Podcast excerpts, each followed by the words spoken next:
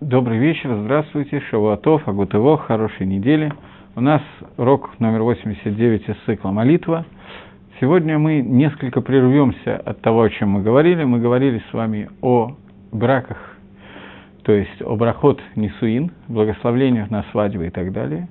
Сейчас у нас через неделю, я так понимаю, что следующего урока не будет, поскольку следующей неделе в Йом решен воскресенье у нас пост, пост 17-го Тамуза. Если будут вопросы по ходу дела, то можно задавать. Поскольку э, урока следующего не будет, и эти три недели, которые начинаются с, в общем с этой субботы, с ближайшей, это три недели между 17-м Тамуза и 9 Ава, нельзя, сделать, нельзя делать свадьбы. Потому что мы говорим о брахот не сын, то брахот эти в эту неделю говориться не будут, в эти три недели. Почему? Потому что эти три недели – недели траура. Траура, которые посвящены разрушению храма. Разрушение храма было 9 ава, это окончание трех недель, а траур начинается 17-го Тамуза. И вот этим мы займемся сегодня немножечко мировоззрением и Галахот тоже 17-го Тамуза. Вначале несколько слов о Галахот. В принципе, пост, который устраивается, пост должен быть в шаббат. Но поскольку шаббат отодвигает все посты, кроме поста Кипора, то это называется пост, который не тхе, пост, который отодвигается, но двигается на один день. И вместо того, чтобы делать пост шаббат, мы делаем его 18-го Тамуза. Вместо 17 числа месяца Тамуз он перейдет на завтра, на 18 числа месяца Тамуз. Посты у нас делятся на несколько категорий. Есть Таанит Йохит, есть посты, которые постится один человек, то есть человек по какому-то поводу сам устраивает для себя пост. Это может быть Таанит Йорцит, когда у кого-то не про нас быть сказано, умер кто-то из родителей, то в годовщину смерти этого из родителей принято поститься. И этот пост называется Танит Йохит. Его надо принять до захода дня, до захода солнца, до окончания предыдущего дня. И пост начинается с утра и имеет определенные законы, которые мы сейчас обсуждать, естественно, не будем, это не наша тема. Второй, второй тип постов – это Танит Цибур, общественный пост. Общественные посты делятся на, тоже на несколько групп. И один пост, который описан в Торе, это пост, который называется Йом-Кипур. Пост 10 числа месяца Тишри, через 10 дней после Рожашона. Это единственный пост, упомянутый в Торе. И про него сказано, сказано, что человек, который не соблюдал этот пост, то есть кушал или пил в этот пост определенное количество еды и питья, то он наказывается тем, что у него э, э, кара с отрезания души. Э, это пост Йом Кипра, это единственный пост, упомянутый в Торе. Он начинается с вечера и кончается утром. Другой пост, который есть, это пост, который называется пост Медиврей Кабола, то есть пост из упомянутый в Танахе, но не упомянутый в Торе. Он упомянут у пророков и не упомянут в Торе. Это пост 9 ава. Фактически некое упоминание этого поста есть в 9 ава тоже, но мы поговорим об этом в другой раз. Пост 9 ава, он подобен Йом Кипору. Он начинается вечера, с вечером и кончается следующим вечером, то есть он и ночью, и днем. Все остальные посты, которые упомянуты у наших мудрецов, это посты Дарабоном, посты, установленные нашими мудрецами. Иногда, и даже не иногда, а почти все из них упомянуты так или иначе в Танахе. И все эти посты, которые установлены, называются Танит Цибур, это общественный пост. Начинаются они с утра и кончаются они с э, выходом звезд. Э, например, в Иерусалиме пост 17-го Тамуза начинается в 4 часа 15 минут утра и кончается с, заходом, с выходом звезд, я не, не знаю точно во сколько, порядка 8-20, что-то примерно для Иерусалима. Для других городов, естественно, будет немножко иначе. Э, пост 17-го Тамуза – это пост, который упомянут в Танахе. Законы этого поста такие, что мы не имеем права, это законы всех Таньот Цибур. Начиная всю ночь мы можем есть, пить и так далее, до 4 часов утра, грубо. После этого мы, нам запрещено есть и пить, запрещено чистить зубы, нам можно мыться, можно носить кожаный обувь. В этом этот пост не подобен Йом-Кипуру и Тишебиаву.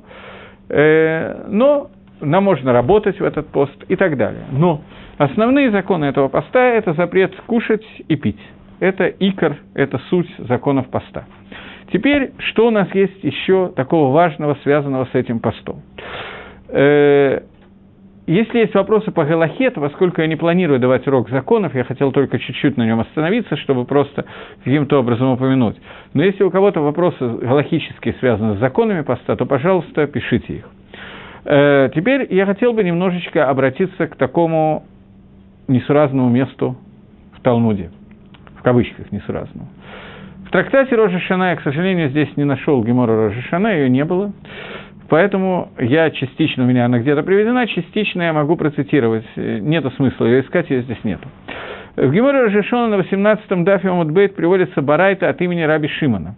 Говорит Раби Шимон. Раби Шимон – это тот самый Раби Шимон Бар Йохай, йорцайт которого происходит в Лаг ба-Омер, который часто цитируется, поскольку с ним связана книга Зохар и так далее. Раби Шимон Бар Йохай говорит от имени Раби Акивы.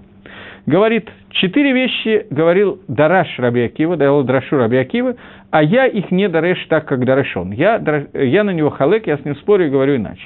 Одна вещь, которая нас интересует, это четвертый пост из постов, которые упомянуты нашими Хазаль.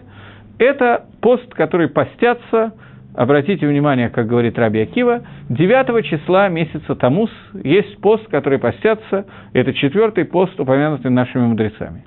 Поскольку в этот день, почему установлен этот пост, продолжает Раби Акива и говорит, потому что в этот день была пробита стена Иерушалаема, Гувкаа Гаир, была усилена осада Иерушалаема пробитой стеной, как сказано, э, в четвертый месяц 9 числа месяца усилился голод э, в городе, и не было еды, э, хлеба для народа, и была пробита стена города. Это Гемора, которая приводится в трактате Рожа Шона. И Гемора приводит посук, не только сам Раби Акива, но Раби Акива приводит посук из Наха, из Нави, где Нави говорит о том, пророк говорит о том, пророк Иремьяу говорит о том, что 9 э, числа 4 месяца была осада города. Гемора продолжает, Раби Шимон продолжает и говорит, что на самом деле это было не 9 числа, а 17 числа месяца. То есть так, как мы делаем, мы делаем Таанит Цом 17 числа месяца Тамус. Но интересно здесь, и понятно, что это бросается в глаза, я специально это так подробно рассказывал, не смог зачитать, так рассказал, для того, чтобы обратить ваше внимание на то, что есть некая несуразица. В посуке написано, в предложении Танаха написано, Нави, пророк говорит о том, что это произошло 9 числа, а мы празднуем, я не знаю, как сказать, постимся 17 числа. Таким образом, происходит некое несоответствие того, что говорит пророк, тому, что делаем мы. Тосос на этом месте, которого у меня нету, приводит Ирушалми, который говорит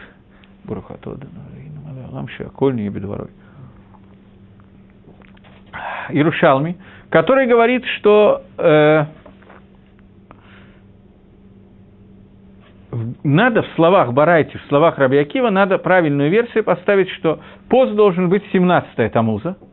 И несмотря на то, что в посуке написано, что это произошло 9 числа Тамуза, это не важно, потому что килкуль хишбанот гаюшам, что произошло, перепутали они с хижбоном. Те, кто жили в это время, они перепутали и неправильно хижбину, неправильно установили даты – и Гемора в Иерушалме спорит с нашей Геморой в словах Раби Акива. И имеется в виду, что какой пшат, какое объяснение Иерушалме, что из-за того, что у них были такие тердоты, из-за того, что у них были такие трудности, войны, боя и так далее, то из-за этого они перепутали неправильно хижбину, неправильно сделали расчет. А посук не хотел Нави, который говорил по Торе, он не хотел сказать иначе, чем то, что сказано, чем то, как они рассчитали. Он сказал в соответствии с их расчетом, а не в соответствии с тем расчетом, который был на самом деле, поскольку так понимали люди, поэтому он хотел обращаться к тем людям, которые жили в это время, в соответствии с тем, как они понимали, и назвал неправильную дату. На самом деле это очень непонятно Иерушалме. Очень непонятно Иерушалме. Пророк говорит неправильную дату на века – того времени, когда была разбита стена. Кроме этого, есть еще один вопрос, еще одна проблема, которая здесь тоже бросается в глаза, что сказано, что 17-го, 9 оставим сейчас на некоторое время эту проблему, мы к ней вернемся, но какого-то из чисел месяца Тамус была пробита стена, по этому поводу мы устанавливаем пост. Мапитом, чего вдруг? Еще через три недели мы постимся по поводу того, что разрушен храм – Разбитая стена – это предшествие разрушения храма. Это начало очень тяжелой осады. Три недели боев, которые привели к разрушению храма. Действительно, в этом это, это действительно проблема. Но почему устраивать дополнительный пост? Постимся по поводу разрушения храма, постись 9 ава. Есть уже этот пост, он установлен отдельно. Зачем еще один пост? Это несколько вещей, две вещи, которые мы хотим сегодня с вами пообсуждать коллективно. И если у вас будут пока ответы на эти вопросы, то пишите. А я бы и на тайм тем временем оставлю на секунду, на некоторое время вернее, эти два вопроса и вернусь к другой геморе, которую я посмотрел, есть здесь или нету, но процитируем его, ее по памяти. Гемора в трактате Танит, трактат, посвященный постам, Талмуд говорит о том, что 17-го Тамуза, так же, как и 9-го Ава, Гемора начинает с того, что 9-го Ава было пять несчастий, которые случились, после этого оставляет 9 Ава и говорит, 17-го Тамуза пять несчастий случились у народа Израиля. В связи с чем был установлен пост. Эти пять несчастий, они очень известны. Первое из них мы уже назвали, это пробитая стена Иерусалима – может быть, хронологически она последняя из несчастий. Остальные несчастья таковы. Э, те, кто хотят посмотреть, это 26-й дав в трактате Таанит Барайта, которая говорит на эту тему. Она говорит, что 17-го Тамуза был, были разбиты скрижали завета. 17-го Тамуза был, закончилось приношение Тамида, жертвы, постоянной жертвы, которая приносится в храме. Я потом отдельно на каждом из этих вещей остановлюсь, поэтому сейчас чуть короче. 17-го э, Тамуза была э, пробита стена, 17-го Тамуза Апостопус сжег Сефер Тору, и 17-го Тамуза был установлен целым статуя в Гейхале, в храме. Это пять несчастий, которые произошли в эти, в эти дни. Теперь мы на них остановимся и будем их постепенно обсуждать. Я хочу только обратить ваше внимание на то, что, собственно, обратим на это внимание чуть позже. Вначале обсудим, обсудим все несчастья, которые произошли. Первое, которое перечислено в Барайте, это то, что 17-го Тамуза были разбиты скрижали Совета. Что значит разбиты скрижали Завета? Когда евреи собрались у горы Синай для того, чтобы получать Тору, мы знаем, что в это время э, Всевышний предлагал Тору всем народам, и все народы отказывались принять Тору. Ам Исраиль сказал известную фразу «На Асева Нишма сделаем и услышим». И в тот момент, когда Мисраэль сказал эту фразу «сделаем и услышим», в этот момент они поднялись на новую ступень, на которой не были прежде. Мидраж говорит, Гемора говорит, что они поднялись на ту ступень, на которой были Адам и Хава, до того, как ели от дерева познания добра и зла. Мы на этих уроках уже упоминали это, но тем не менее это необходимо упомянуть еще один раз. Когда Адам и Хава были созданы, они были созданы на принципиально ином уровне, чем мы видим людей сегодня – Разница состояла в том, что Адам и Хава, они были отделены от Ецер-горы. Их дурное начало находилось отдельно от них и никак не было с ними связано. Оно, оно, она, он обращался к Адаму и Хаве и говорил им от третьего лица, что давайте сделаем так-то и так-то, от второго лица, сделайте вы такое-то и такое-то. Так он приходил предложить какую-то веру. После того, как Адам и Хава ели от дерева познания добра и зла, Мидраж говорит, что Зугма шель Нахаш ба аль Хавава и Тилба Зугма. Нахаш пришел к Хаве и вложил в нее Зугму, яд. Яд, который называется Ецергорой. Ецергора вошла внутрь человека, и все, кто родились от Хавы, то есть все люди, они уже рождались с Ецергорой внутри, с дурным побуждением, которое находилось внутри него. До сих пор – Ситуация была такая, что Эцергары внутри человека практически не было. Не практически, а совсем не было. Любое предложение сделать что-то негативное происходило извне, а не снаружи. В тот момент, когда евреи собрались у горы Синай и сказали свою известную фразу «На асева нишма, сделаем и услышим», то в этот момент изменился Мациют таким образом, что в одну секунду, в одно мгновение, я не знаю, сколько я говорю от себя тяну, но в это время Ецергара покинула людей, и они поднялись до уровня Адама и Хава того уровня, что зугма Нахаша, та зугма, которая Нахаш етил лотов человека, эта зугма, этот яд, эта Ецергара, она оставила его, и мы снова стали слышать Ецергора со стороны, мы поднялись до такого уровня службы Всевышнего, что Эцергора фактически очень мало нам мешало. Мы, мы даже примерно не можем это представить. И это продолжалось 40 дней и 40 ночей, пока Маширабейну получал Тору на горе Синай и слышал ее от Всевышнего, получал днем устную Тору, ночью письменную Тору. И на, в конце этих 40 дней Амисраэль сделали Эгель Загав, они сделали золотого тельца – и в ту секунду, когда был сделан золотой телец, Зугма Нахаша вошла обратно в человека, и человек вновь опустился практически до того же уровня, до который был до того, как они сказали на Асев Нишма, то есть Ецаргарас вновь объединилась с человеком. Маширабейну получает приказ. И Веомар Хашем Аль Маше, сказал Всевышний Маше, Ред, спустись с горы. Говорит Раша, Ред Мигдулатха, спустись со своего величия, потому что согрешил тот народ, который вывел ты из Египта. Маширабейну спускается, видит золотого тельца и разбивает скрижали завета. Это зафиксировано в этой барайте, которая говорит о нескольких вещах, которые случились, случились в Швайс Рабатамус, в том, что скрижали завета были разбиты. Это заключение Хедга Эгель. Это заключение того, что сделано золотым тельцом. У нас сегодня не совсем тема Хедга Эгель. Я только хочу сказать, нет, наверное, я то даже этого не хочу сказать. Хедга Эгель это была тяжелейшая авера, которая привлекла к разбиванию скрижали завета, но если ее разбирать более подробно, то окажется, что Авера была не настолько страшной, как нам кажется с первого взгляда. Но тем не менее, Всевышний и Маше решили, что этой Аверы достаточно для того, чтобы Зугма Нахаша вновь вернулась к народу Израиля, почти полностью, не полностью. Есть какие-то накудот, которые мы все-таки исправили во время дарования Торы, но тем не менее сегодня у нас Ецергара работает так же, как работала, или почти так же, как работала раньше. Чтобы объяснить немного, я приведу какой-то пример. Пример такой. Был человек по имени Раби Ханина бен Тардионус. Человек, который во время, сильно позже, чем разрушение первого храма, во время второго храма, конец второго храма, уже после разрушения, во время, когда римляне э, дали несколько гзерот, одна из гзерот, один из запретов Рима заключался в том, что нельзя преподавать Тору. Раби Ханина собирал вокруг себя кучу учеников и преподавал Тору этим ученикам. При этом он сделал одну вещь, которую Гемора говорит, что он сделал очень неверно – и результатом этого было то, что собрали суд римский и приговорили к наказанию его, его жену и его дочку. Его приговорили к тому, что его совернули в Сейфер Тору и сожгли. Чтобы он умирал помедленнее, клали вату, пропитанную водой, ему на сердце, на рот, для того, чтобы подольше он умирал, чтобы дольше мучился. Его жену тоже наказали, казнили. Его дочку отдали в Бейтзнут, в дом, публичный дом – и Гемора задает вопрос, за что был наказан Раби Ханина, за что была наказана жена и за что была наказана дочка. Это Гемора в трактате Авойда Зойра, 18 дав.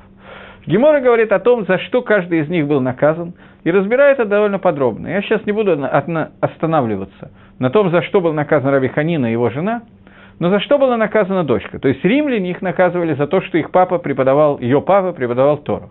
Но понятно, что Всевышний, благословен будет он, он наказывал за какую-то авейру, которая произошла. И в каждом из трех случаев Гемора ищет ту авейру, которая была сделана этим человеком. Меня сейчас интересует, как объясняет Гемора, и на это Гемора есть объяснение Масилат Ишарим в книге Рамхаля, по поводу того, что именно сделала эта бедная девочка, которая была отдана в Бейдзнут. Гемора говорит, что она была наказана за такую историю. Она была невероятно цнуа, невероятно скромна. И ходила очень скромно. Я, честно говоря, поскольку я не очень носил юбки, я не очень знаю, как надо правильно технику безопасности при хождении в юбках, но нужен, она делала очень короткие шаги для того, чтобы ноги ее не вылазили из-под юбки и не были видны. Для того, чтобы это было ютер цаной. И, может быть, еще походка какая-то более цнуа, не знаю точно, более скромная. Это мне трудно сказать. И однажды она услышала, как римские вельможи, или римлянки, может быть, даже, разговаривают о том, что как, как красиво, как скромны шаги этой девушки. Насколько она правильно себя ведет. И она решила, что надо ходить еще более скромно. И из-за этого стала ходить еще более скромно. Таким образом, в ее мицу, которая была сделана Лашем Шамай, в Эйбе Небес, скромности, она внесла некоторый бгам, некоторый изъян. За это она была наказана не более, не менее, как тем, что она была отдана в Бейтзнут, в публичный дом, насильно. Естественно, насильно можно было не вставлять эту фразу. Жена Раби Мейера попросила Раби Мейера спасти ее. Раби Мейер сказал, что он постар... а, э, жена Раби Мейера была сестра этой девочки. Берулья, жена Раби Мейера, попросила Раби Мейера спасти ее. Раби Мейер поехал туда и сказал, что если она Тагара, если с ней не было сделано Авейры, то он сможет ее спасти. Если нет, то нет. Я не буду рассказывать, я думал рассказать, не буду рассказывать. Рабимир удалось спасти ее до того, как с ней что-то приключилось в этом доме. Но вы прекрасно понимаете, те, кто меня слушает, что для такой девочки, для такой скромной еврейской девушки, дочки Раби Ханины, это было наказание ужасное совершенно.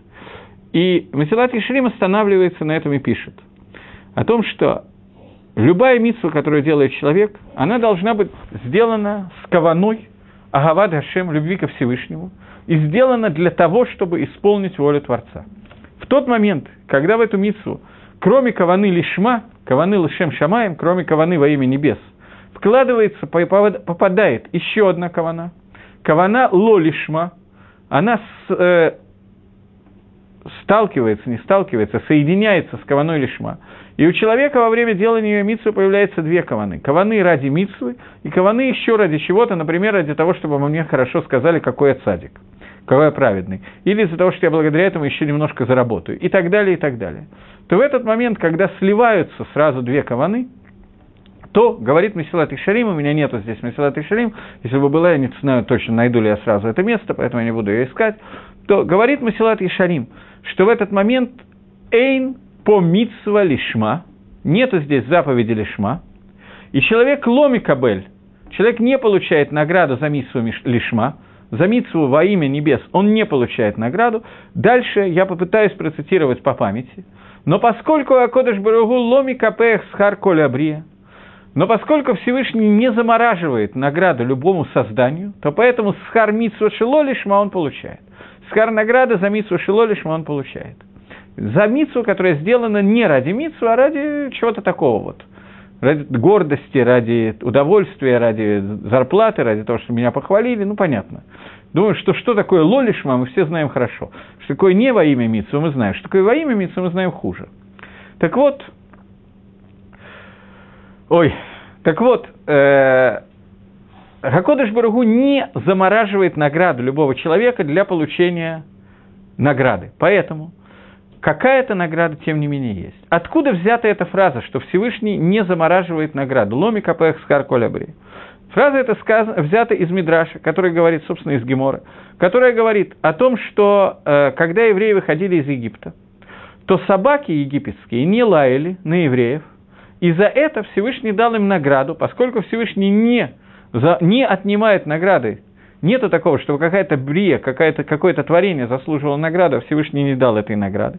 Поэтому Всевышний дает собаке награду, и награда это заключается в том, что нам сказано, что когда вы будете резать и сделаете трейфу или невейлу, то есть ваша шхита будет некошерной, то вы бросьте собаке невейлу и трефу. Это то, что положено собаке за то, что она не лаяла. Эта же фраза использует Месилат Ишрим для того, чтобы сказать, что дочка Раби Ханина Бентардионуса, она убрала всю свою митсу лишма и не могла получить награду за митсу лишма, потому что ей захотелось покрасоваться, как хорошо и скромно она хочет, ходит, чтобы все видели, какая она скромная, чтобы все это обратили внимание. Причем, обратите внимание, она и до этого ходила скромно. То есть она не ради этого делала, она делала лишма. Но здесь появилось дополнение к лишма лишма. Поэтому она должна была получить за это наказание, наказание, которое мы уже обсудили. Но поскольку Всевышний не забирает награду любви, у любого творения, то какая-то награда у нее, тем не менее, должна была быть. Какая-то награда, но не награда Митсу Лишма. Это то, что сказано в этой геморе. И хочу, чтобы мы поняли, что когда мы говорим, что когда евреи стояли у горы Синай и сказали свою фразу на Асева Нишма «сделаем и услышим», в этот момент Ясергора покинула евреев Лагамри. У них осталось только Яцератов, Яцерара находилась снаружи – в тот момент, когда был сделан Эгель и разбиты скрижали завета, Маширабейна увидел, что Амисраэль не в состоянии владеть скрижалями завета. Почему? Скрижали завета – это то, что соединяет нас с Творцом посредством Торы и Мицвод, которые находятся внутри скрижали. Это и есть скрижали, Торы и Мицвод. Исполнение наших Мицвод и изучение Торы, которые были в первых скрижалях, это изучение Торы и исполнение Мицвод лишма гамур – во имя Всевышнего полностью. И в тот момент, когда мы выполняем эти мицвод лишма, мы выходим на новый уровень связи с Творцом. В тот момент, когда был сделан золотой телец, Маше разбивает скрижали, потому что эта связь больше невозможна. Потому что в этот момент в нас вошла зугмашель нахаш, в наш, вошел, вошел яд этого нахаша, и в тот момент, когда этот яд нахаша вошел в нас, то в этот момент – Одновременно с этим мы утратили возможность, или почти утратили, я не хочу сказать утратили, хас ушел, но у нас вошла возможность и ситуация того, что более или менее все мецвод, которые мы делаем, это мицвод, который делается лолишма.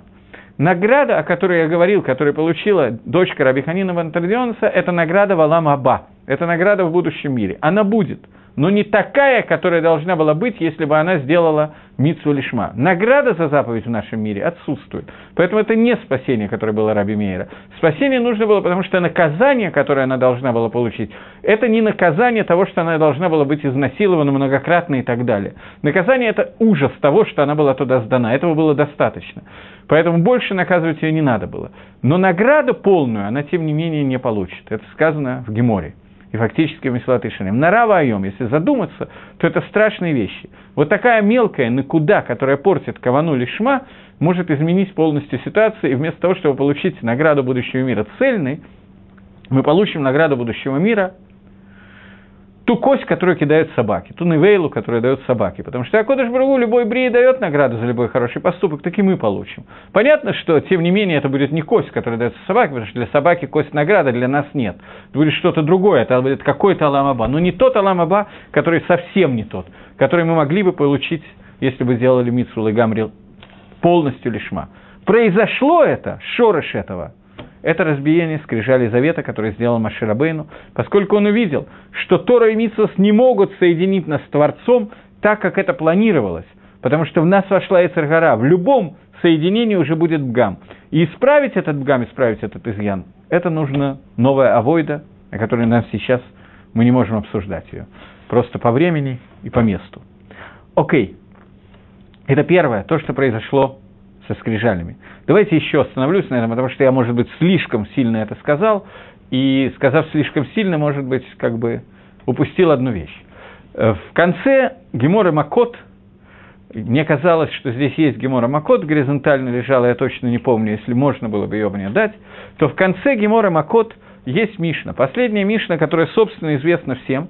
Раби Ханания, э, если нету, то нету. Раби Ханания бен Кнай Амар – хотел Всевышний увеличить нам э, награду, поэтому дал нам много Тору и Митсвос для того, чтобы увеличить нам награду за Тору и Митсвос. И говорит Гемора, что из-за из того, что Всевышний хочет дать да, большую награду, поэтому нам дано очень много митцвот, которые есть в Торе. Лихой Рапшада Пашут, на первый взгляд, а пояснение этого является то, что когда мы делаем много, когда у нас есть много митцвот, мы можем сделать много митцвот, и за это мы получим награду в Алам Аба за эти митцвот.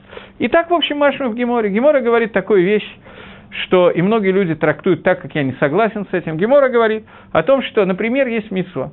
Митцва лоту халь дам, не кушай крови. Говорит Гемора, что даже если это такая митцва, когда человеку противно кушать кровь, все равно ему сказано не кушай крови. Зачем это сказано? Он и так не будет, противно. Потому что для того, чтобы теперь он не кушает и получает награду. Раньше он не кушал просто потому, что противно, теперь он не кушает и получает награду. Я нигде этого не прочитал, но для меня это барурки шемеш бацарай, для меня это очевидная вещь что когда идет речь, что вот сейчас мы с вами, я здесь сижу, даю урок, а вы слушаете урок. Мне кажется, что в ту секунду, когда мы коллективно изучаем Тору, мы не получаем награду за то, что мы не кушаем кровь. Так же, как мне кажется, что сейчас, во время нашего диалога, мы не получаем награду за то, что мы сейчас не кушаем посольных, некошерных жертвоприношений. Потому что так случилось, что их у нас нету. О чем идет речь? Речь идет о том, что человеку предлагается кровь, Ему противно от одного вида этой крови, но он говорит, я не буду, или думает, я не буду пить кровь, потому что это нельзя. Если бы было можно, я бы тоже не пил, потому что противно, но кроме всего прочего нельзя, поэтому я пить не буду.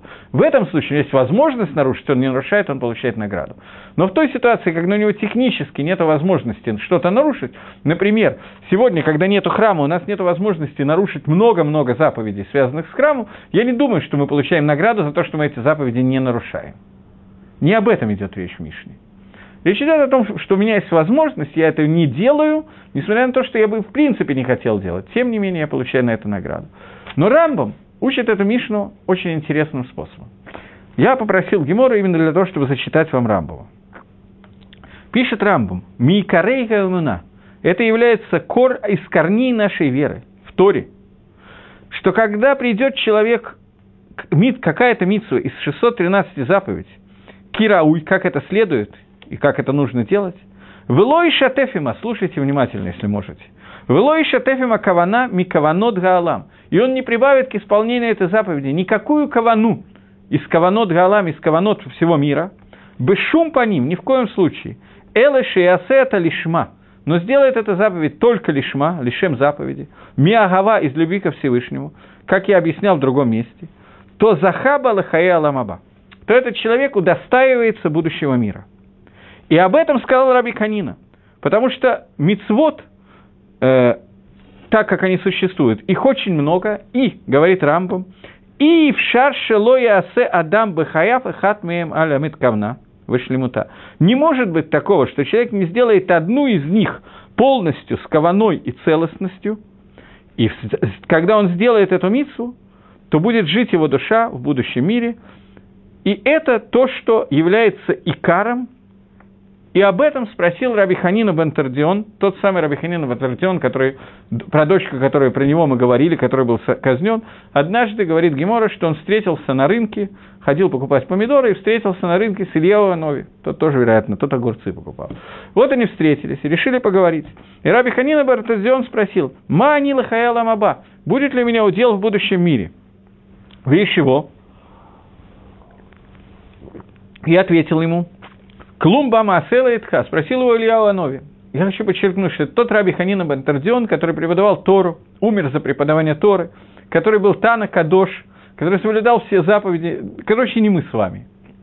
Илья Анови на вопрос, будет у тебя Аламаба или нет, он ему сказал, скажи, а было какое-то массе, какая-то история Майса, которая с тобой произошла? Ответил он ему, что однажды так случилось у меня митсва Сдока, перемешались у него деньги Пурима с другими деньгами, и он не знал, где какие деньги, и он все деньги отдал на Цдоку, так что не оставил себе, ну, он оставился, он был обеспеченный человек, но все деньги, которые перемешались, он отдал на Цдоку. И выполнил митсу Цдоку ему целостности, с полной каваной и так далее. Тогда сказал Илья Анови, что у тебя есть Аламаба. То есть для того, чтобы Илья Анови знал, что Раби Ханина Бентардиона есть Аламаба, Леоновин должен был знать, что у него была одна митсва, которую он сделал хорошо. Вся Тора и так далее, этого ему не хватало. Ну, что было, вот, митсва Сдока он сделал один раз, хорошо, тогда точно Аламаба. Рамбам из этого доказывает, что шита нашего Талмуда, это Мишна, последняя Мишна в трактате Макас, говорит о том, что в тот момент, когда человек, зачем так много митцвот даны, для того, чтобы у человека была большая вероятность, что он сделает хотя бы одну из них лишма. И по идее своей, все эти митцвот мы все должны были делать лишма, если бы не разбивание этих скрижалей завета. И сегодня я не хочу сказать, что Рамбом не прав, Халила, Рамбом прав, я очень надеюсь, что нам будет легко найти хоть одну митцву лишма, которую мы делаем. Но если меня сейчас Илья Нови спросил тот вопрос, который спросил Абиханина Бантардиона, было ли у тебя какая-то митсу лишма, которая это сделал, я думаю, что мне было бы тяжеловато ответить на этот вопрос, так как ответил Раби Ханина Бентардион. Желаю, чтобы вам не было так тяжело. Сейчас появился какой-то длинный вопрос. А, секунду. Да?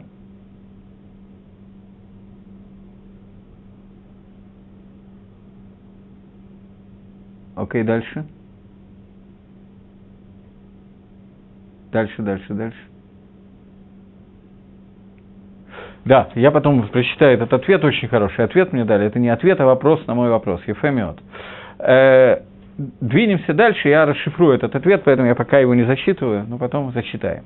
Э, двинемся дальше. Так вот, э, это первое несчастье, которое произошло, несчастье, которое произошло в 17-го Тамуза. Второе несчастье, которое произошло, это, что нам там было, Бетель Корбан Тамид э, закончили приносить жертвоприношение Тамида. До сих пор жертвоприношение Тамида. Что такое жертвоприношение Тамида? Что такое вообще карбонот? Жертвоприношение – это когда, когда люди собирают животное, минерал, из которого сделан жертвенник, и соль, которую кладут на жертвенник.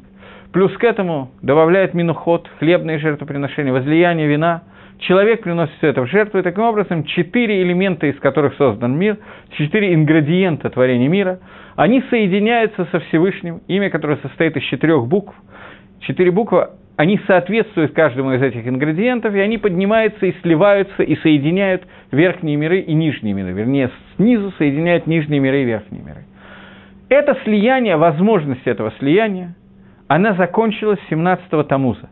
В это время, когда прекратилось жертвоприношение, когда прекратился Корбан Тамус. Корбан, Корбан Тамид, жертвоприношение Тамид, извините. Это второе несчастье, которое произошло, которое происходит в месяц Тамус 17 числа.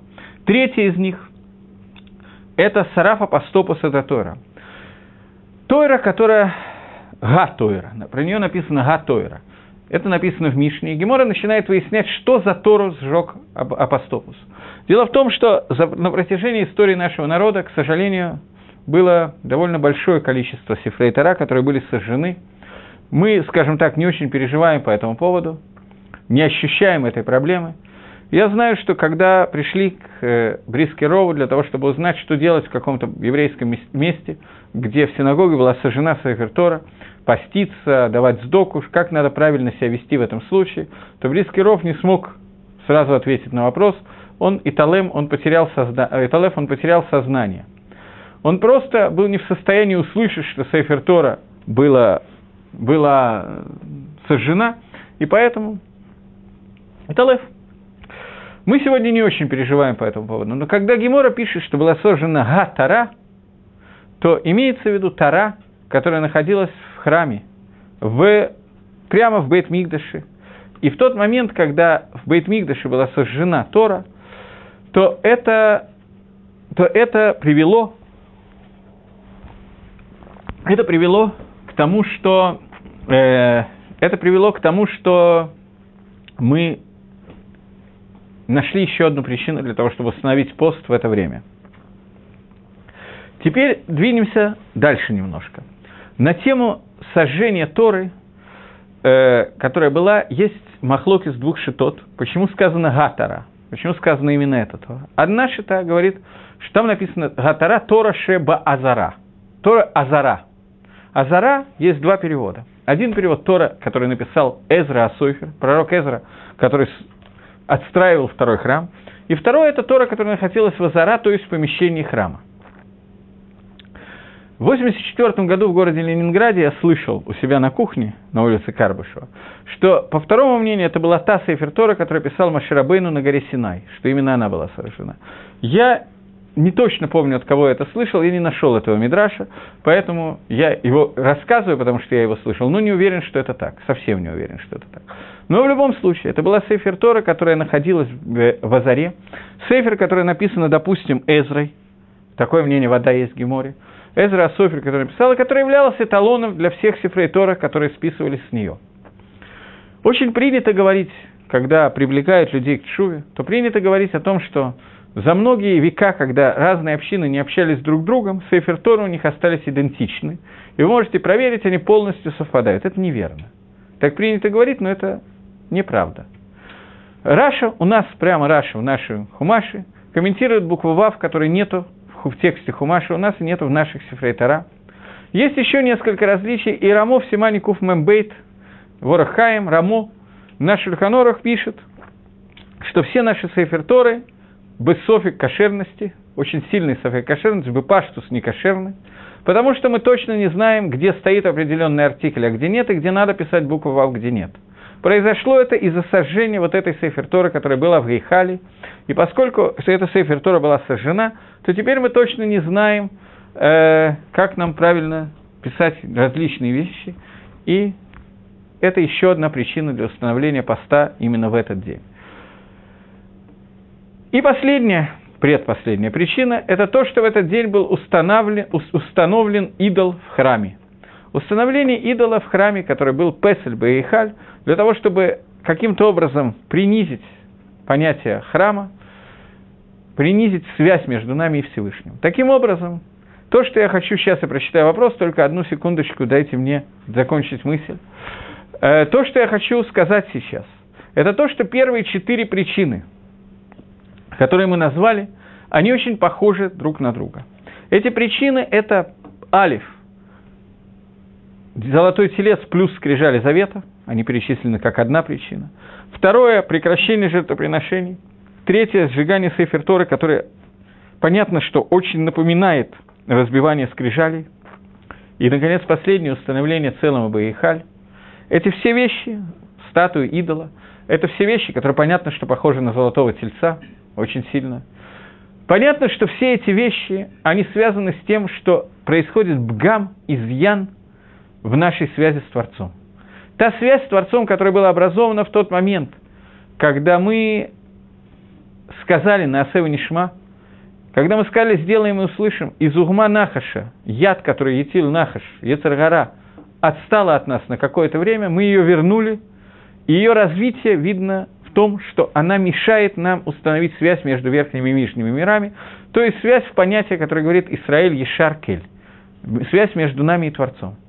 И эти э, вещи, о которых мы говорим, эти первые четыре вещи, это причины, по которым установлен пост 17-го Тамуза, которые связаны с тем, что в Маарехет, в систему связи между нами и Творцом, вставлен изъян, и эта связь становится худшей.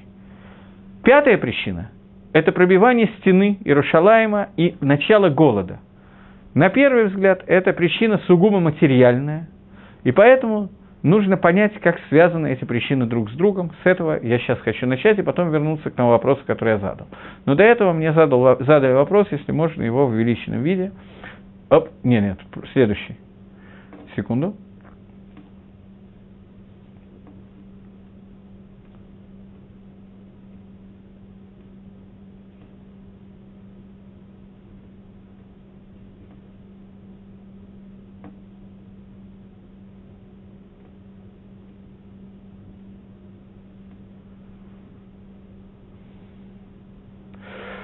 Вопрос, который действительно не имеет отношения к теме, я даже не очень понимаю, какое отношение имеет к Мисалат Ешарим, который я упомянул.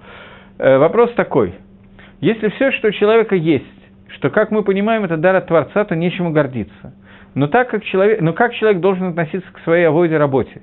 Для примера, человек учит Тору. Когда мы говорим Броху, Ашем Миламет Тора, что Всевышний преподает Тору, то мы видим, что он открывает эти знания. С другой стороны, я слышал, что один из источников проблем со злословием, потому что он не чувствует своей значимости – так как должен человек воспринять его, чтобы с одной стороны не иметь гава, э, гордыни, и в то же время уходить в другую крайность. Большое спасибо. И так далее. Значит, во-первых, я ни разу не слышал, что источник проблем со злословием – это то, что человек не чувствует своей значимости.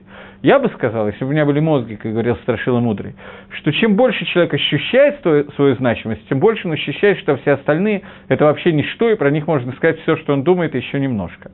Поэтому я не знаю, что имеется в виду. Вода, что человек, голова человека должна быть сведена к минимуму, совсем к минимуму. Гордыня человека должна быть. В Мишне, в трактате Перкеавод сказано, что если ты учил много Тора, то не такзик тавала от смеха, потому что для этого ты создан. И одно из объяснений, что когда ты учишь много Тора, то не думай, что ты такой большой Талмитхохом, и вот какой умный. Для этого ты создан. Нет, ты для этого создан. Поэтому не надо думать, какой ты умный. Тора принадлежит Всевышнему, и он тебя обучил Торе, а ты никто и звать никем. И, в принципе, Гаава – это единственная меда, которая должна быть сведена к минимуму, совсем к минимуму. У очень большого Талмитхохама, который должен руководить поколением, отвечать на вопросы, для того, чтобы его слышали, для этого нужно, чтобы его уважали, потому что иначе его не будут воспринимать. Про него пишет Рамбам, что ему нужно иметь шминит шебе шминит шебегаева, 80 от 80 Гаавы. Остальные медот нужны посередине, но гайва должна быть сведена к минимуму. Остальные медот, пишет Рамбам в книге Шмана Праким Рамбама, это предисловие к Перкеавод, Рамбам пишет, что все остальные медот должны быть каф мимуца, каф мцаи, но не гайва. Гайва должна быть эфис, или близко к эфису, близко к нулю. Вот. И мне уже никак не кажется, что Гайва – это источник злословия, но надо видеть, что было написано, поэтому мне трудно более подробно ответить. Теперь вернемся дальше. Это потом. Этот вопрос я видел очень хороший, я его сейчас пока оставлю. Я к нему вернусь полностью. Теперь нам осталось ответить на тот вопрос, который я задал. После того, как мы увидели, что первые четыре причины поста 17-го Тамуза, они сугубо духовные, которые связаны с тем, что в этот день пошел какой-то бгам, какой-то изъян – в отношения между Амисраэлем и народом Израиля, между верхними и нижними мирами. Этот гам вошел на уровне Авойды Зойры, на уровне сожжения Торы, на уровне э, э, разбивания скрижали Завета. Это примерно все одно и то же. Последние из причин, то есть первые две и вторые две, они идентичны. Разбивание скрижали Завета, сожжение Торы. Золотой телец, целем Бегейхаль прекращение жертвоприношений объединяет эти две причины. То, что снизу мы стремимся ко Всевышнему, оно от нас уходит. Пятая причина, на первый взгляд, не имеет никакого отношения. Хайм мне прислал ответ на, на первый вопрос, который включает в себя то, что я хочу сказать сейчас. Ответ абсолютно правильный. Я знаю, где-то слышал такой подход к вашему вопросу. Это именно то, что я хотел сейчас сказать. Я знаю, где вы его слышали. Так вот, ответ на этот вопрос такой, что когда разбивается стена Иерушалаема, то здесь э, происходит интересная вещь. В Мишне Келем приводится такая мишна, что есть 10 маалот, 10 ступеней, которые есть быкдуша, 10 ступеней в святости. Эриц Исроэль, она более свята, чем другие места, чем за граница. И видно это в том, что и только из нее можно приносить определенные хлебные жертвоприношения, например, Бекурим или Омер. Города в Исроэль, окруженные стенами, они более святые, и мы видим это в том, что из них надо выгнать Мицойра, человеку, у которого есть язва проказы. Внутри стены Иерушалаема более свято, чем э, стены, э, чем внутри стен э, городов, окруженных стеной, потому что внутри стены Иерушалаема можно есть מעשר שני, вторую десятину, и жертвоприношение, которое называется э, э, קדשים קלים, легкие жертвоприношения. Следующее, הר הבית еще более свято, עזרה еще более и так далее, и так далее. Дальше нам не нужно сейчас, поэтому не буду входить в эти несколько משניות, которые приведены в трактате Келим в первом перике. Начиная с шестой мишны и дальше. Так вот, э, здесь написано, что Иерушалаем, он более свят, чем другие части Эрицисройль, потому что в нем можно же есть жертвоприношение и масрот. В тот момент, когда стена Иерушалаема пробивается, есть пролом в стене, в этот момент святость Иерушалаема уходит. В этот момент нам нельзя есть внутри Иерушалаема масрот и нельзя есть карбонот. Карбонот и масрот – это галахическая часть того, о чем я говорю. Она помогает нам понять Зашкофу, мировоззрение. Гемора в трактате Кедушин говорит, что 10 мер красоты спущены Иерушалаему, э, спущено в мир. 9 из них досталось Иерушалаему, одна всему остальному миру. Речь не идет о красоте скульптур – зданий зодчего России и так далее, итальянских зодчим. Не об этом идет речь. Речь идет о том, что в Иерушалайме пребывала Шехина. В тот момент, когда стена храма была разрушена, не храма, города была разрушена, то Иерушалаем прекратил быть Иерушалаемом. Речь идет о духовной красоте, которая исчезла из этого города. Иерушалаем Иракодыш превратился в кусочек Эрицесроиля. Эрицесроиль он остался, но Иерушалаем он не остался. И это то, что происходит 17-го Тамуза. К душе, о которой идет речь, это дополнительное соединение, дополнительное отделение от материального мира в сторону Всевышнего. Сама Ида Иерушалаема является Кадош. Мы едим Бамацам Кадош. Храм, место, где сегодня за стеной плача, это место, про которое сказано «Кимицион тесет тарау два Рашем Иерушалаем». Из Сиона выйдет Тора, а Слово Всевышнего выйдет из Иерушалаема. И вот об этом Двар Ашем Мирушалаем – это место, где находит, находился Мизбех жертвенник, место, где находились скрижали завета и так далее. Когда был создан Адам решен, Мидраш говорит, что с четырех концов земли Всевышний соз... взял прах и из него сделал тело Адама. Маарехат, система носа и рта, Всевышний сделал из места, где стоял Мизбех и Арон Кодыш, где стояли э, скрижали завета и жертвенник. Жертвенник – это то место, на котором воскурялись жертвоприношения, для того, чтобы рех, запах этих приношений, возносился ко Всевышнему, и это называется ахилада мизбех, едой мизбеха, как бы едой Всевышнего, кибо ехоль, как будто бы. Понятно, что Всевышний не кушает, но так это называется. И второе, что происходит из этого места, это Кимицион Тесет Тара, с Иона вышла Тора, у Двар Хашем Иерушалаем. Слово Всевышнего идет из Иерушалаема. Всевышний разговаривал с Маширабейну из ящика, где хранились скрижали завета, из Арон Кодыша. Оттуда выходил Двар Хашем, Дибур. Рот, он обладает у человека двумя функциями – едой и разговором. Еще дыханием, дыхание сейчас оставим в покое. Таким образом, эти функции – это место храма, место Бейдамигдаша. Дибур – навиют, пророчество – существовало только до того времени, только в то время, когда существовал храм. После разрушения храма пророчество исчезает. Не сразу и не полностью, но исчезает. В тот момент, когда была проломлена стена Иерушалаема 17 числа месяца Тамус, в этот момент остались только те пророки, которые уже пророчествовали до сих пор. Пророков новых с тех пор не возникало. Пророчество не могло возникнуть, если нет дебур Мирушалаем. Разговоры, речи Всевышнего из Иерушалаема. Это Коах Навиют, который был в это время.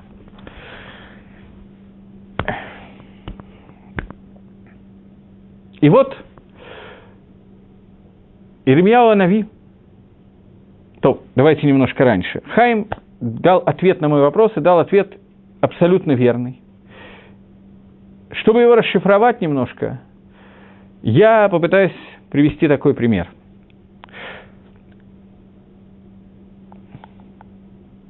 Сейчас, дайте мне подумать одну секунду, как мне это лучше сделать. Э, можно обратно Хайма вопрос, чтобы я привязался к его вопросу. Э, есть Мишна в трактате Перкиавод. Мишна в трактате Перкиавод говорит, первая Мишна в трактате Перкиавод, «Машеки бель Тора басинаю масруала Яшуа». Маше получил Тору на Синае и передал его Яшуа. Яшуа Закиним.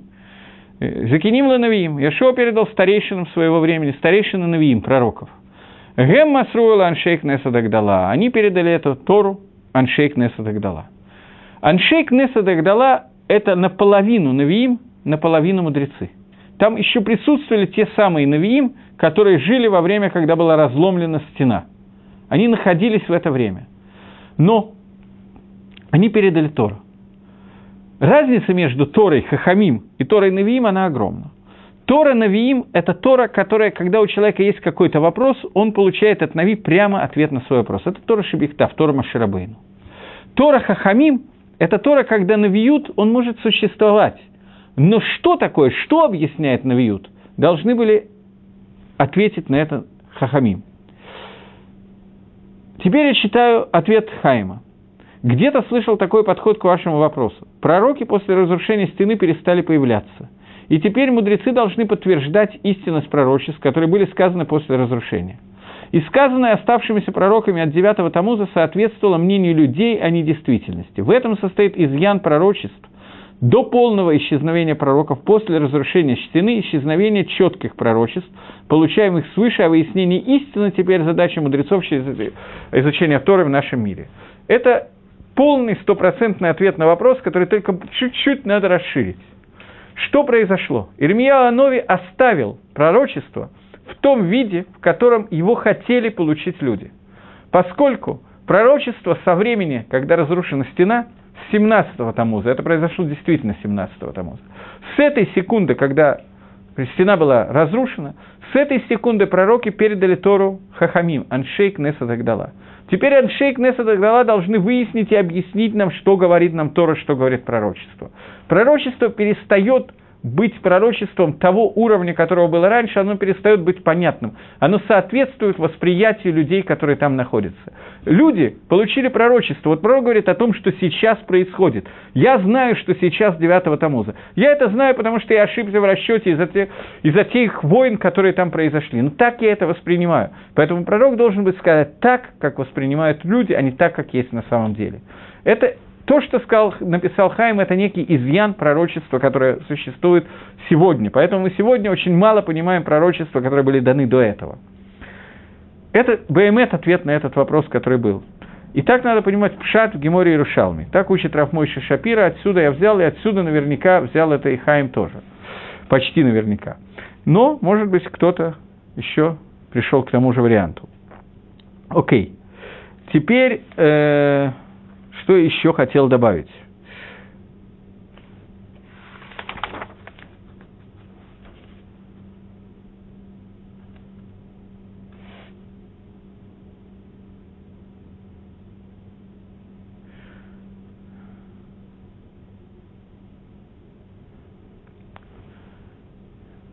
еще несколько накидот, но я даже не знаю, насколько мы должны в них сейчас входить. Таким образом, я ответил, в общем, на тот вопрос, который я ответил самого, хотел ответить с самого начала. И сейчас у нас, э, в общем, то, что я хотел сказано про 17-го Тамоза. Теперь я хочу сказать еще несколько слов между 17-м Тамузом и Тишебиавом. У нас дни, которые являются дни три недели, которые являются днями траура. Днями траура, посвященные разрушению храма. Мы уже увидели, что 17-го Тамуза – это отдельный день. Это не только предыстория к 9 Аву. Иначе бы не надо было устанавливать его как отдельный пост. В каком-то плане 17 Тамуза – это более тяжелый день, чем 9 Ава, в каком-то плане. 9 Ава – это Макаба потише, но икор 17 Тамуза, суть 17 Тамуза, что мы на разных уровнях потеряли духовную связь со Всевышним. С Торой, с, поэтому Тора была совершена со скрижалями и так далее. Вторые скрижали, которые были даны нам, были даны в Йом-Кипур, после того, как Амисраэль сделал шуву, и Маширабейну молился и просил о том, чтобы эта шува была принята. И она была принята. И Тора снова была дана Амисраэлю. Но это дарование Торы было уже не таким цельным, как во время Шивота. Поэтому изъян, который вошел 17-го Тамуза, он остался. Поэтому вторые скрижали, они являлись намного меньшего уровня, чем первые скрижали. Эти скрижали были сделаны Маше, а не Всевышним. Несмотря на то, что надпись на них делал Творец, но сами скрижали сделаны Маше. Поэтому ворон Кодыши с тех пор лежат и вторые скрижали, и обломки от первых скрижалей. Конечный результат всего тикуна, всего исправления этого мира, должен привести к тому, что первые скрижали будут восстановлены. И в тот момент, когда они будут восстановлены, мы снова выйдем на уровень, как было с Адамом до того, как он ел от дерева познания, и как было с евреями, когда они сказали на Асева Нишма, когда они сказали «сделаем и слышим». Но сегодня, на первый взгляд, нам до этого очень далеко. Поэтому, когда мы постимся 17-го Тамуза, то нужно увидеть одну вещь. Во-первых, все, о чем я говорил, хорошо думать, когда мы молимся 17-го Тамуза, Слихот. И если вы будете внимательно читать Слихот, то Слихот обо всем этом так или иначе упомянуто. Но кроме этого, 17-го Тамуза – это день, когда мы должны увидеть вот то, что мы потеряли, вот эту связь со Всевышним в тот момент, когда была дана, Хайм снова что-то написал, э, в тот момент, когда была дана, э, мы потеряли ту связь, когда были разбиты скрижали и так далее. Дальше. Дальше, дальше, дальше, дальше. Э, я, во всяком случае, это читал Рафмойши Шапира, э, слышал ли я этот рок, я не знаю, но я его читал от имени Рафмойши Шапира. Обычно это, такие вещи, это очень соответствует ему, поэтому я почти уверен, что вы тоже его имени слышали. Я не всегда говорю, от чего имени я это говорю, думаю, что другие лекторы тоже не всегда это говорят, просто по той причине, что не всегда люди знают этих людей, поэтому нет смысла говорить, от чего имени я говорю, это будет очень удлинять историю рассказа. Но, в принципе, есть такая галаха, что тот, который говорит слова Торы от имени того, кто его сказал, он приводит геулу спасения в этот мир. Поэтому это правильно говорить. Я сказал, но только потому, что я увидел, что есть кто-то, кто, для кого это может быть навкамина, разница. Это очень интересный Магалах, который открывает много, многое открывает в этом вопросе. Поэтому, когда мы будем поститься 17-го Тамуза, я хочу вас призвать, обратиться с вам с пожеланием. Давайте помнить о том, что это день, который является не днем голодовки, не днем диеты, а постом. Сейчас очень принято говорить я это слышал от имени Любавического рэби, от имени еще разных людей, что в нашем поколении люди не постятся, а голодают, поэтому не нужно так очень сильно перенапрягаться с постом. Поголодать надо, потому что Хахомим установили пост, но не больше. С каждым годом мне все меньше и меньше нравится эта идея. В тот момент, когда мы думаем о том, чему посвящен пост, когда мы переживаем по поводу того, что разбиты скрижали и так далее, когда мы понимаем, что мы утратили в этот момент, то мы превращаем нашу голодовку в пост. Сама по себе голодовка тоже не повредит, потому что тот цар, то мучение, которое мы испытываем от того, что мы не едим, не пьем и так далее, нам жарко, плохо и хочется поскорее покушать, понятно, что это само по себе тоже дает свои плоды.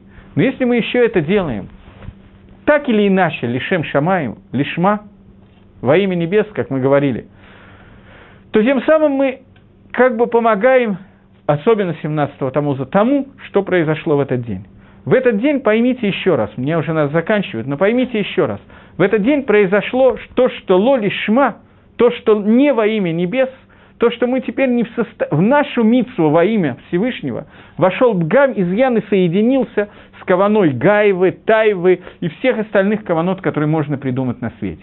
В тот момент, когда мы попытаемся посвятить этот пост тому, что мы переживаем по поводу того, что наша связь с Творцом нарушилась, и в нас вошла вот эта вот зугмашель нахаш, вот это вот вред, который принес нас змей, и то, что мы сделали золотого тельца, и то, что разбили скрижали, и то, что и так далее, и так далее, то в этот момент мы действительно сможем на каком-то уровне восстановить и внести в себя и в этот пост Накуду Лишем Шамаем во имя небес, Тагавад Гашем, страх и любовь ко Всевышнему и нежелание разъединиться с ним, и это может именно в этот день нас поднять на немножко более высокий уровень. На этом я должен закончить. Следующего урока в Йом решен не будет, а через раз мы встретимся и поговорим, скорее всего, о 9 авы. Это молитвы 17-го Тамуза, молитва поста. До свидания, до новых встреч.